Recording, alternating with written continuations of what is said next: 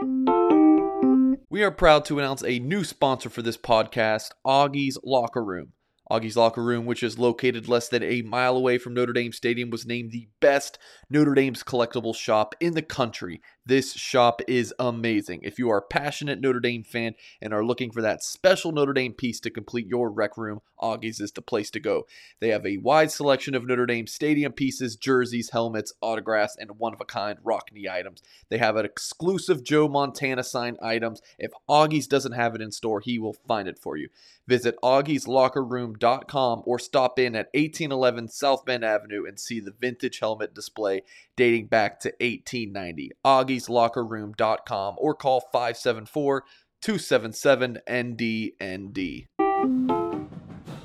This is Sportsbeat AM, featuring a conversation with Blue and Gold Illustrated Notre Dame football beat reporter Tyler Horka. You can follow Tyler at Blue and Gold Illustrated, blueandgold.com. Spring practice just two weeks ago, two weeks away for the Fighting Irish of Notre Dame. And Tyler, we'll start with that theme. I know you wrote an article recently on a dark horse candidate or two for this Notre Dame football team. Who might come out of nowhere to possibly be a, a bigger contributor on this football team? Who comes to mind for you? Yeah, I think I definitely have to think of that wide receiver room because that's all anybody wants to talk about this offseason, and right, rightfully so. I mean, they had to move Matt Salerno up from walk on status to scholarship status just because the numbers are so dire. So uh, I look to that room, especially after losing Kevin Austin Jr. to the NFL draft. I mean, 888 receiving yards. I think he had uh, close to 50 receptions. So he was the main target in terms of wide receivers. Obviously, Michael Mayer being the main target overall. But I look to the wide receiver room and I think of a guy like Jayden Thomas. He's in that sophomore class with Deion Colzie and Lorenzo Styles. And the only reason I don't name someone like Deion Colzie for uh, dark horse status is because I think the the wide receiver room is so dire that Colzie's going to have to be counted on to be uh, a go-to guy in the wake of Austin's absence. Even though uh, he came on a little bit at the end of the year, but it wasn't, you know, Lorenzo Styles type breakout freshman campaign for Colzie. So I think those two guys, Styles and Colzie, are going to have to be big no matter what. And then you look like a guy, you look at a guy like Jayden Thomas, who has pretty good size. He's about 6'1", 6'2", and 215 pounds. So I think he can do some some different things from both the boundary and field receiver positions that uh, maybe a guy like Braden Lenzy. I think we saw Braden Lenzy last year. I know he's coming back for another season, but you know that that might be what Braden Lenzy is. I don't know if Notre Dame can expect too much more from Braden Lenzy, and if they get what they got from him last year, you know that that'll be good. I think Jayden Thomas has to come in and maybe relieve him at the field posi- the the field receiver position a little bit more than uh, Layden was Lenzy was able to come off the field last year, and and if that's the case, I think Thomas is going to be the guy to do so. So this is a big spring for him. It's going to be a big fall camp, and like I said, the attrition at the receiver position was just so dire. Notre Dame's going to have to have a collection of guys produce at that position, and Thomas could be one that steps up. One player who left that wide receiver room was Kevin Austin Jr., and he is one of five Irish players taking part in the NFL Combine this week. Austin, Myron Tagovailoa-Amosa, Jack Coan, Kyren Williams, and Kyle Hamilton. Tyler, as you look at those five, who do you feel like has the most to prove this week at the combine? Yeah, we might as well just keep talking about yeah, the wide receivers. I figured so. I think it I think it is Kevin Austin Jr. just because right now, I mean, you look at mock drafts, I don't think they extend out to seven rounds right now, but if I had to guess where Kevin Austin Jr. is, he's a fringe draft pick and, and maybe undrafted free agent status. So he's got everything in the world to prove just because – you know, he could have come back like Braden Lenzy did, like Avery Davis did, and I, I think you know even Joe Wilkins came back as well. I think a lot of people thought he would just because okay they saw like I mentioned those numbers earlier, close to 50 catches, uh, close to a thousand yards. Maybe he could have turned into a 70 catch guy, a, a 1200 yard guy, and then at that point, I think a lot of people would have said he's done everything he can do in college. Now he's gonna get drafted. So uh, the combine is where he has to prove that he is a reliable receiver. Uh, he has to prove that you know he can go through those drills because they put receivers through the wringer at the combine, and there's just so many routes they have to run that you know pass catching at you know catching, catching, catching is, is what they have to do. And Austin struggled with that a little bit at Notre Dame. He had a pretty good, you know, senior year this past season, but you know, now he's got to go prove to scouts from every single team in the NFL that he can do it consistently, he can do it reliably, and um, you know, the he didn't talk to the media as much as um, you know I thought he would last season based on the season that he had, and you know he's going to be up there in front of how you know who knows how many reporters, and I know the scouts kind of stand in on that too. So he's got everything in the world to prove both on and off the field this week at the combine. Hamilton Williams obviously locks to make NFL rosters. I'm really curious to see the route to the NFL for Jack Coan. I think he's going to be drafted, my opinion. And you know what, Tyler? It wouldn't surprise me if he's not that classic backup that might hang around the NFL for a little while because he's got a high football IQ. I think he's dependable, he's accurate. I don't think he has the flashy traits that you're looking for, but I think a very dependable backup quarterback. Your thoughts on what Jack Coan might become at the next level? Yeah, I agree completely. And I think I made the comparison with my coworker Patrick Engel, who's actually down at the combine is gonna and is gonna have a lot of really good content at blueandgold.com for us throughout the week.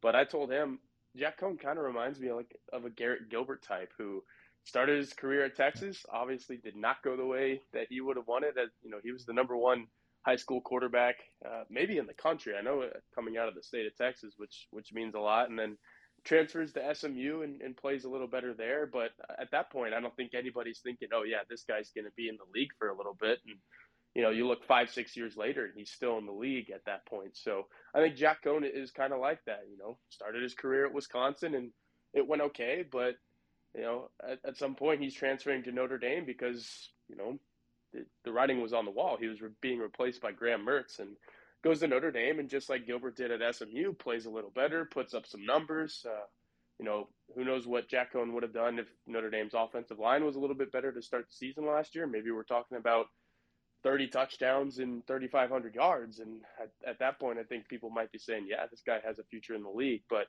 like you said, you know, just a consummate backup. And that's just, he's a character guy. Um, you know, like I said, if, if the offensive line is protecting for him, he's accurate. He's going to make throws. Not the most mobile guy in the world, which, you know, at the NFL level these days, you kind of have to be. But um, I think he, he fits as a backup because maybe you do have a more mobile guy mm-hmm. as a starter in the NFL and he gets hurt. And then you're like, okay, we're going to bring in a guy who is smart, is accurate, is not going to make the mistake. And, that's what Jack Coan is. And I think he's going to impress at the combine in that way. And he could end up on an NFL roster because of it. When you need mealtime inspiration, it's worth shopping Kroger, where you'll find over 30,000 mouthwatering choices that excite your inner foodie. And no matter what tasty choice you make, you'll enjoy our everyday low prices, plus extra ways to save, like digital coupons worth over $600 each week. You can also save up to $1 off per gallon at the pump with fuel points. More savings and more inspiring flavors make shopping Kroger worth it every time. Kroger, fresh for everyone. Fuel restrictions apply. Lucky Land Casino asking people what's the weirdest place you've gotten lucky? Lucky? In line at the deli, I guess? Aha, in my dentist's office. More than once, actually. Do I have to say? Yes, you do. In the car before my kids' PTA meeting. Really? Yes. Excuse me, what's the weirdest place you've gotten lucky? I never win and tell. Well, there you have it. You can get lucky anywhere playing at LuckyLandSlots.com. Play for free right now. Are you feeling lucky? No purchase necessary. Void where prohibited by law. 18 plus. Terms and conditions apply. See website for details. He's Tyler Horka, beat reporter for Notre Dame football at Blue and Gold Illustrated, blueandgold.com. Recently, national writer Dennis Dodd kind of got a storyline started about the attendance drop across the country for college football. And there are a lot of reasons why attendance is down. I think the biggest is cost and also TVs are pretty awesome nowadays and you can build a really nice man cave and have some friends over and and watch the ball game. You've been around Notre Dame football for now one season, and you saw a lot of empty seats. Notre Dame's long-standing sellout streak ended a couple of years ago. As you looked at Notre Dame, what kind of stood out to you? Yeah, what stood out is this is not a Notre Dame problem, and it's definitely a national problem. Uh, don't mean to bring up Texas again, but that's where I went to school, and I try to make it back for one game there every single year. And uh, I did this past year. I think Texas played Oklahoma State, and you know during Notre Dame's bye week, and there were empty seats there too. So it's happening all over the country. You mentioned cost. Uh, it's it's definitely a cost thing, and and look, it's more than just oh man, the tickets for this game are super expensive. South Bend isn't the biggest city in the world. You've got to start thinking of hotel rooms and hotel rooms get booked up really quick and then, you know, the hotel room cost goes up too and uh, who knows where these people are coming from too. It's not just oh yeah, let's make the 2-hour drive from Chicago. I mean, uh, on the blueandgold.com message board, I see people who live in Texas, I see people who live in California, Florida. These people are coming from all over the country and that's not the most um, you know, inexpensive thing in the world to do to travel to a Notre Dame football game. So, uh, in terms of just the seven, I think it was seven home games that Notre Dame had last year. I was, you know, I know I know it was Toledo to to start the season, and that was the season opener. But I mean, that that was quite an anomaly in terms of attendance, and that kind of really drove the figure down. You're talking about barely 62,000 people there at a 70, 77,000 seat stadium, and then every single game other than that had at least 70,000 people. Cincinnati and USC were sellouts. So, uh, you know, at the end of the day, um, you know, Cincinnati was a top five team in the country, and people want to come see, you know, a top 10 game, I think, at that time. So people are still going to come out for the big games. But um, even if it's a season opener and your opponent is Toledo, you know, you're, you're starting to say, yeah, maybe I can just watch this one from home or, or try out Peacock. I think that was a really big thing why a lot of people didn't go to that game. It's like, okay, do I spend $100 just on a ticket and then think about all these travel expenses? Or do I try out this new streaming platform I only have to pay six bucks a month for? So uh, just a lot of factors, cost being probably number one there. Finally, just a quick thought on the Irish hockey team sweeping Michigan last weekend. Yeah, that was, uh, and it was amazing to be in the building, uh, especially Saturday night. Notre Dame's wearing their green uniforms and I thought that was an awesome ma- uniform matchup. Michigan wearing those all yellows or all maize, whatever you want to yeah. call them. But I think the team itself is playing really well, top to bottom. Uh, obviously, I think that was five games in a row, getting a, a goal from the fourth line. Even though head coach Jack, Jeff Jackson doesn't want to call it the fourth line because you know he's just got four lines that can play really good hockey. And I think the same could be said for the defensive core too. I mean, everybody from Nick Leivermann to Chase Blackmun and everybody in between uh, playing outstanding defense, even getting contributions from a guy like Charlie Raith too, in, in a seven-man defensive unit. So just playing awesome uh, front to back, and can't uh, you know do this segment without mentioning Matthew Galajda either, who's second, you know, Big Big Ten second star of the week, and just playing outstanding between the pipes. That's what you need from you know center on back. You need everyone playing good hockey, and they're doing it at the right time. Tyler, what's happening right now at Blue and Gold Illustrated, blueandgold.com? Yeah, like I said, we have Patrick Engel down at the combine, so he's going to have uh, everything from those interviews. I think he's going to be able to watch some workouts as well. But then, uh, you know, the Notre Dame women's basketball team starts the uh, ACC tournament this week, as does the hockey team. We'll have coverage from that. The baseball team is absolutely absolutely rolling, outscoring opponents 45 to four last weekend. So we've got baseball coverage, and uh, like you said, it's March, so we, we're going to start doing some uh, Notre Dame football spring practice preview stuff as well. So eh, now is absolutely the time to be at blueandgold.com because we've got coverage like nobody else on all of these Notre Dame sports. So sign up for one dollar and it'll get you a one year subscription. And uh, like I said, you can read everything your Notre Dame heart fancies because it's all there.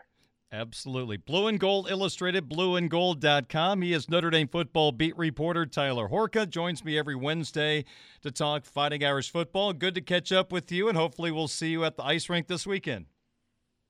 Absolutely, you will. Thanks, Darin. All right, thanks, Tyler, very much. Tyler Horka, Blue and Gold Illustrated, blueandgold.com, 845 at WSBT. Life's better with American Family Insurance because our home policies help protect your dreams and come with peace of mind.